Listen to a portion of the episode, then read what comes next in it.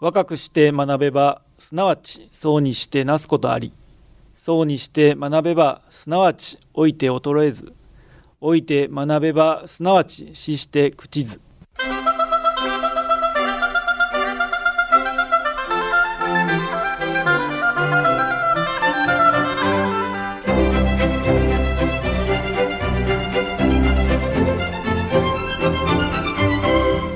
兵庫ラジオカレッジ。今朝の俳句。雨音の底に父色の千咲音。雨音の底に父色の千咲音。元池和子。長く降り続いている秋雨の音。でも耳を澄ませばコオロギの鳴き声がかすかに聞こえています。しみじみと秋の風情が感じられますね。さて今朝の兵庫ラジオカレッジは神戸洋芸菓子ボックさん代表取締役福原俊明さんのご出演でボックさんの魅力をお届けします。今朝の講座は障害聴講生対象の課題番組です。障害聴講生の皆さんは講座を聞いて感じたことをはがき1枚400字程度にまとめ事務局まで提出してください。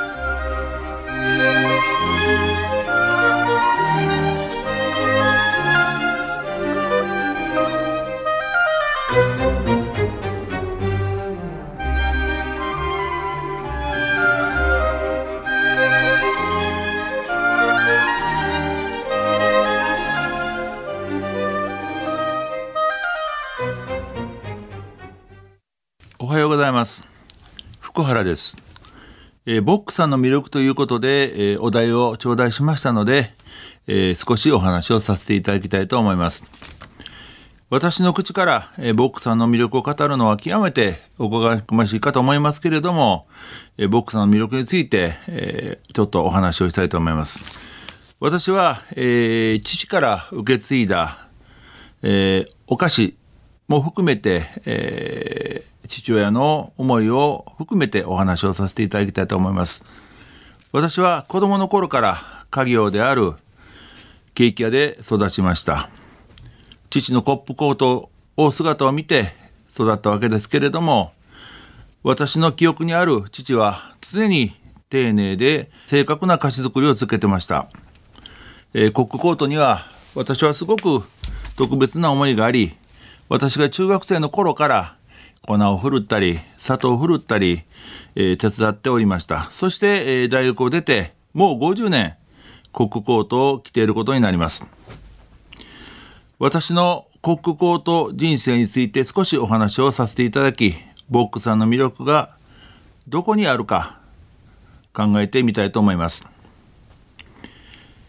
パティシエの仕事は通常1、2年、長くても3年程度でローテーションがあり、だいたい5年から7年で皆さん卒業され、独立をされる方が多かったと思います。デコレーションケーキの仕上げ、商品開発と経験を積むに従って、花形の仕事を皆さん続けられるわけですけれども、私は父が社長でしたので、そのことが叶わず、次々新しい職人さんが私を乗り越えてですね、仕事を覚えて、えー先に進まれました。そんな中で、私は一番基礎である、えー焼き菓子を担当を7年させていただきました。本当にあの同じことを毎日やるということは自分の中で、えー目標を掲げて1分でも早く丁寧で正確な菓子作りに努めましたけれどもやはり、えー生クリームをのケーキを作ってみたいとかということですごくジネもありましたけれども7年を焼き菓子に費やさせていただきました。そんな中でささやかな楽しみがあったんです。それはえー焼き菓子を焼く前にエクレアとショートケーキ。これを毎日続けて、えー作ることができました。そして私は今でも守ってるんですけれどもケーキの王様はいちごのショートケーキ、えー昔ながらのスポンジとそして美味しい生クリームそしていちごこのお菓子がですね私はケーキの王様だと思ってましてそのお菓子に7年間、えー、させていただいたということは非常に勉強になりました。そしてよく私が毎日つまみ食いをしてたということも皆さんにお話したいと思うんですけれどもやはり、えー、作るだけではなくお菓子を食べることそのものがですねすごく好きで毎日エクレアとかショートケーキを食べてました、えー、クリスマスにはですね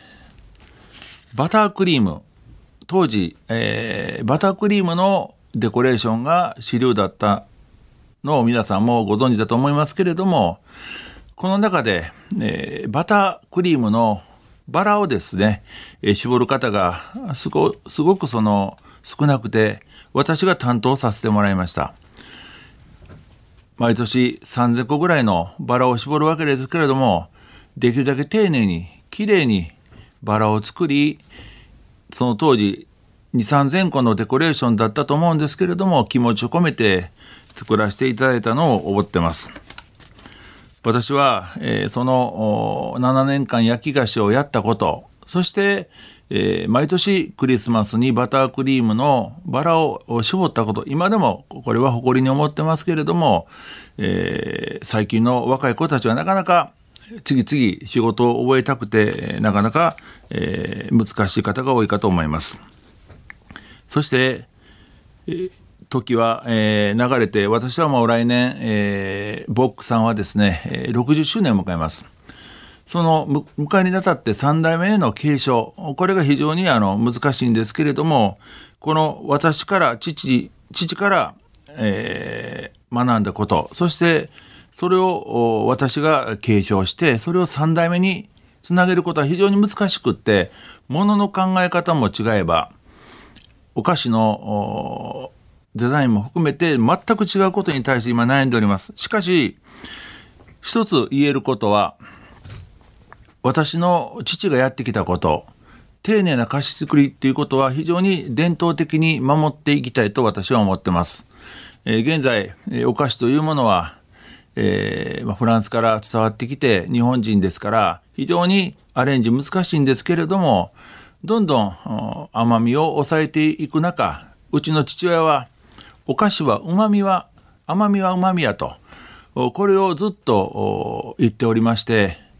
それはなぜかというと、えー、非常に疲れた時とか例えば家族団らんとかデザートの時に甘いものを食べて皆さんで団らんするとかほっとして元気が出るのは甘みは甘みのケーキだということを私は常日頃、えー、学んでおりました。私もその通りです。お菓子は甘いものやと。それがやっぱり基本で今までやっておりますけれども、え、他社はですね、え、ダイエットのために甘みを抑えたりとかカロリーのために抑えたりとかしてますけれどもポックさんでは甘みはうまみということを神戸で100年続けるように頑張ってまいりたいと思います。そして父は、えー、ずっとこう菓子職人で来たんですけれども常に、えー、お菓子に対する気持ちこれは、えー、店舗に来て、えー、すごく厳しく私は言われてました。ケーキがこううまく絞れてないとかうまく塗れてないとかうまく上がってないとかなぜこうなってるのかっていうことを常に私に投げかけて、えー、ケーキを正すように、えー、生前は言ってくれてました。ところがこれがどんどんどんどん働き方改革も含めて、えー、パティシエの思いのある方がなかなかこう分かっていただけなくってどうしてもこう時短であるとか8時間労働週休2日制ということにまあそれはあの政府の方針ですからあの守らなければならないんですがその部分がなかなかあの正確に丁寧に作る菓子作りが難しくなっているのが現状です。しかしその限られた時間内でこれからお菓子をしっかり、えー、作るということが今回私らの課題となってます。でボックさんは今現在神戸で10店舗そして姉妹店の三影山テロールを合わせて11店舗営業してます。えー、年間26万人のお客様が足を運んでいただけてるわけですけれどもやはり、えー、このお客様のために裏切らないようにやはり、えー、できるだけ、えー、添加物を使わずバターは油脂のみとか、えー、そういうふうな材料にこだわった菓子作りを今まで59年続けてまいりましたけれども来年60年以降も続けてまいりたいしそしてこのボックさんっていう菓子屋がですね皆さんの記憶に残るようなお菓子屋であるよう私はこれから勤めてまいりたいですし私自身もボックさんの魅力を語る中でですねいろんな経験を積んできました。私は父親は根っからの職人でした、えー、生涯菓子職人でしたけれども私の父から私に対して、えー、あなたは世間知らずやとということで神戸青年会議所に入ることを勧められ異業種間交流をさせていただきましたそして今はロータリークラブで活動させていただいているわけですけどもそれ以外に2000年に大手前栄養製菓学院でお菓子を教える機会もいただきます。それはなぜこういう機会に恵まれたかということはやはりボックさんのお菓子の歴史そして青年会議所とかロータリーの人間関係によってこういうふうな、えー、お菓子の専門学校で教える機会をいただいたわけです。その中で私は20年勤めさせていただきましたけれどこれもすごく経験になっておりまして、えー、私がボックさんのお菓子をそのままの配合で、えー、学校で生徒に教えもう3 500600人の生徒を送り出したと思うんですけれどもボックさんのお菓子をそのままの配合でみんなに食べてもらいました。そのおかげさまをもって40人ぐらいの生徒が私の会社に来てくれてですね、今のボックさんがあります。ということで私はえー、菓子作りだけじゃなくて、えー、青年会議所とかロータリーとかそういう学校そして、えー、絶対にこれ、えー、皆さんにお話しておきたいのは兵庫県洋菓子業界の理事を36歳から務めさせていただいて35年間もう70ですから35年間理事そして常任理事副会長専務理事会長を務めさせていただいたっていう経験です。この経験は、えー、私にとって生涯すごく勉強になりました。それはなぜかというと兵庫県の洋菓子というのは全国的に素晴らしくて教会として全国で一番古い教会になります。ボックサの魅力というよりも兵庫県の洋菓子の魅力を今から語らせていただきます。兵庫県はすごく洋菓子店も多くて本当に全国からそして世界から、えー、勉強に来る町ですそんな中で私たちがお菓子を作らせていただいて営業させていただいているわけですけれどもなぜ兵庫県がナンバーワンかそれは会員数が非常に多いです、えー、全国に当時1万人ぐらいおりましたけれども兵庫県は1位2位を争うような会員数に恵まれ、そして運営をさせていただきます。その中で私は会長をさせていただいたわけですけれども、えー、組織的に非常に優秀な技術者が多いもんですから、世界大会に出ても必ず銀賞、金賞を取ってくる、優勝してくるっていうようなパティシエがたくさん輩出することができましたし、東京の大会でも関西の大会でも常に上位を占めているのは兵庫県洋菓子協会でした。そのような環境の中で私たち洋菓子をに関わる者にとってはですね、非常に切磋琢磨して技術を磨かなければならない。こういうような、えー、現状がずっとこう、ここ数十年続いたわけですね。これはこれからも続けていかなければならないことなんですけれども、えー、表現の魅力というのは、やはり技術力の高さ、そして、えー、技術力の高いお菓子が作れる技術者がたくさんいるということで私は誇りに思っております。そして、えー、そうですね私はですねあのこの学校出てからずっと菓子を作ってるわけですけれどもこの菓子作りは天職だと思ってます。当然、えー、作るだけじゃなく食べることも好きですけど、えー、若手の育成ということでも私はあの考えておりまして、え、食と神戸ではですね、え、アジアに向けて若いパティシアの将来の戦略のためにここ78年香港マカオシンガポールベトナムですね行かせていただきましてそちらでケーキの講習会をしたりケーキのプレゼンをしたり、えー、広めてまいりました。これはなぜこういうことをさせていただくっていうことなんですけれどもやはり日本のお菓子そして神戸のお菓子をアジアの方に食べていただいて喜んでいただきたいっていうような思いです。これはこれからも続けてまいりたいと思います。なぜかっていうと、やはり日本の生クリーム、これは世界一です。バターも本当に良質です。このように日本のお菓子の材料そのものが世界でも最も優れた材料が手に入れることができるということ、これをぜひですね、えー、ASEAN の皆さんのためにお作りをして届けれるようなそういうふうな道筋をつけていくことがこれから必要ではないかと私は思っております。そして何よりも大切なことはこの業界私は、えー、非常にこの兵庫県洋菓子業界そして皆さんとの交流、まあ、昨日も理事会あったんですけど非常に仲がいいんです。情報交換をして、えー、これから洋菓子業界をどのようにしていくかということを皆さんで議論したんですけれどもやはりこれから少子化になる中でこの洋菓子をこの文化をどう守っていくかということを非常にあの、まあ、皆さんと議論したわけですけれどもこれから私たちがやらないかんのは、えー、これこれだけですね、えー、ものが非常に上がって、えー、非常に厳しいですけれどもでもこの文化を絶やすことなくお菓子を作り続けていきたいと私は思ってます。そして、えー、私がまあ元に戻りますけど、ボックさんの魅力を申し上げましたけど、甘みは旨み、お菓子は甘いもんや。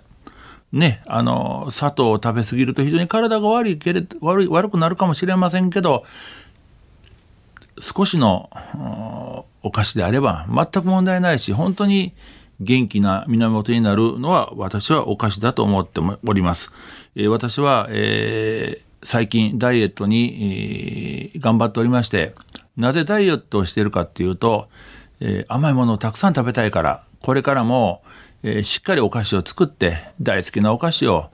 食べることによって元気になるということで、えここ3ヶ月で13キロのダイエットに成功したわけですけれども、ぜひですね、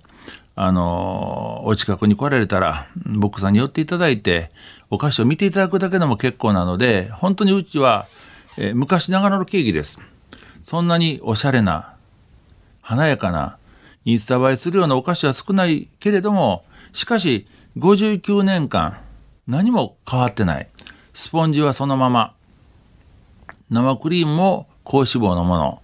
そして材料にこだわる。配合を変えない。ということで、やらせていただいてます。えー、そういう会社があっても私はいいかと思っております。えこれからもですね、えー、体の続く限り私の大好きなお菓子ボックさんのお菓子を、えー、若いパティシエに教えそして3代目に継承していければ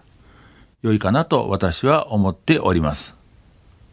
えー、ちょっとこれ余談になりますけれども、えー、私のあの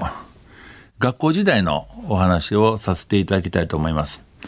私は、えー、大手前学園の福井優理事長様から、えー、お菓子の学校を作るんで来てくれないかなっていうことで行かせていただきました。その、えー、出会いはですね、えー、神戸青年会議所時代に福井優理事長、神戸青年会議所の理事長であられた優さんが、リリースをされてる時にセブ島で1,000人分のお菓子を作らせていただいたのが始まりです。どういうことかというと日本から、えー、材料を全て持っていき1,000人分のお菓子を作ったわけです。ウェディングケーキも作らせていただきましたセブプラザホテルで、えー、私は行って作らせてもらったわけですけれども本当に、えー、アジア会議ですから、えー、インドとかアジアから素晴らしい、えー、将来その大事になるような方たちにお菓子を作らせていただきます。それがご縁で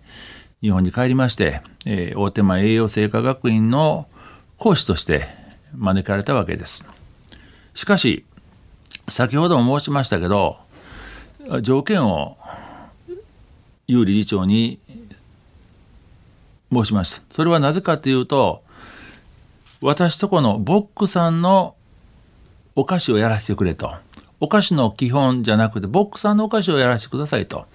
材料は必ず油脂はバター。生クリームは、えー、乳脂肪40%の生クリームというふうに、えー、当社のケーキを教えさせてもらうんであればやらせてくださいっていうことでやらせていただきました私は、えー、人前で喋ることが全然できなかったんです、えー、人前で喋れなかったんですね。ところが学校の教師をすることによって慣れてきたんですね。本当にあの大好きなお菓子ですからもう口が回る回るっていうことで、えー、学生に面白おかしく楽しくお菓子を教えていきました。で当初は分かりませんでしたからケーキを最低3個4個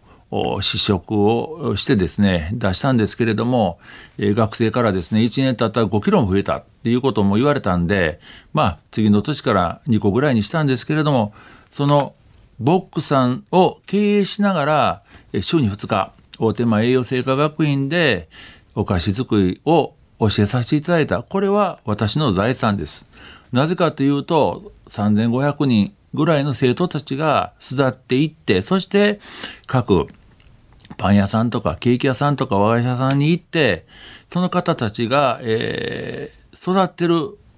姿を見た時に教師にならせていただいてよかったなっていうふうなそういうような経験もさせていただきました。ですから、えー、そのある会社の教え子なんですけれども世界大会で優勝したりとか、まあ、こういう子も出てきたわけです。学生の時は全然お菓子に向いてなかったんですけれどもそういう子も出てきてますしやはりあのその子たちのためにやらせていただいてよかったなというふうに思ってます。そしてロータリークラブのお話もさせていただきます。私は震災後ロータリークラブに入ったんですけれどもやはり社会奉仕ということで職業奉仕ですね、えこれにもできるだけ時間を割いてさせていただきました。それはなぜかというとやはり私はケーキ屋です。あるがゆええ社会福祉作業所に行ってえ井戸知事の命を受けて行ったんですけれども作業所に行きまして、えー、その方たちにお菓子を教えてほしいとボックさんの。それをロータリーの事業でさせていただきました。3年間、えー、関わらせていただきました。今でも関わってますけれどもそこでボックさんのクッキーとか焼き菓子を伝えてそしてその子たちの所得がすごく少ない中、えー、1,000円でも5,000円でも上がるように、えー、私とこのボックさんのお菓子をお教えします。それはなぜかなぜ売れるかっていうと結構売れるらしいです。なぜかって配合は全く一緒です。ところが人件費が5倍も10倍も違う中やはり安く売ることができるんですね。そのことによってお菓子が売れると聞いております。ぜひそういうこともですねこれから私はその生涯、えー、機会がありましたらやっていきたいというふうに私は思ってます。ということで、えー、まあ、ボックスの魅力をまあ取れ取れともないお話をさせていただきましたけれどもやはりただお菓子を作るだけじゃなくてやっぱり社会貢献、えー、お菓子を通して人さんのためになるのであればですねこれも続けてまいりたいというふうに私は思ってましてこれを私たちの子どもたちがどう継承するかこれから伝えていきたいし私の父は、えー、毎年クリスマスの前になると近くに子供の家ってありまして、親が両親がいない子たちがいる施設なんですけどそこに毎年クリスマス前にケーキを持って行ってました。それは私は子供ながらに分からなかったんですけど私がこう運転免許証を持っ取った時に、えー、私にその配達するように、えー、父に言われた時に、えー、あこういうことを父親はやってるんだなということで、えー、すごくあの素晴らしい親やなというふうにその時私は感じました。それを私も継承していまだに、えー、そういうお菓子を届けたりしてますけれどもしかし、えー、3代目の子どもたちがそれをどうどういうふうに解釈してやっていただけるっていうのはこれからの課題かというふうに思ってます。ですから、えー、本当にあのなかなかこういうふうにそのマイクを通してお話しするのは非常に、えー、聞き苦しかったと思いますけれども何かこう、えー、ボックさんってこんな歌詞やなんやっていうことをねちょっとでも心に、え、置いていただければ非常にありがたいしこれからもね来年60周年に向けて頑張りたいしその先後継者に100年を目指して頑張ってもらいたいというふうに私は考えております。本日はご清聴どうもありがとうございました。今朝は神戸洋芸菓子ボックさんの代表取締役でオーナーシェフをされている福原俊明先生に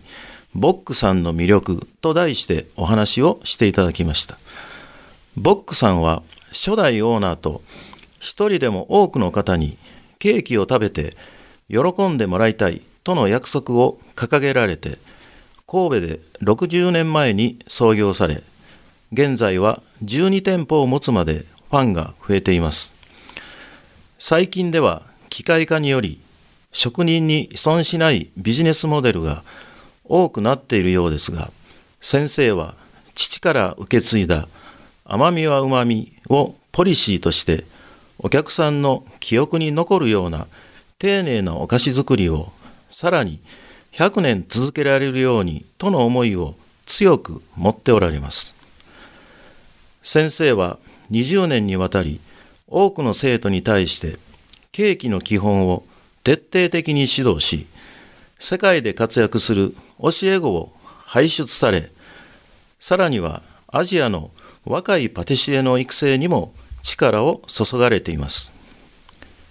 毎年クリスマス前には施設の子どもたちに必ずケーキを無償で振る舞われているといったような社会奉仕に力を入れておられることに強く感銘を受けた次第です。さて、ここでお知らせです。テキストでも案内してきましたが、本科生体験談の原稿を募集しています。本科生の皆さんにはテキストでお知らせしました投稿の期限を延長して10月27日金曜日まで募集します。ふるってのご応募をお待ちしています。それでは今朝はこれで失礼します。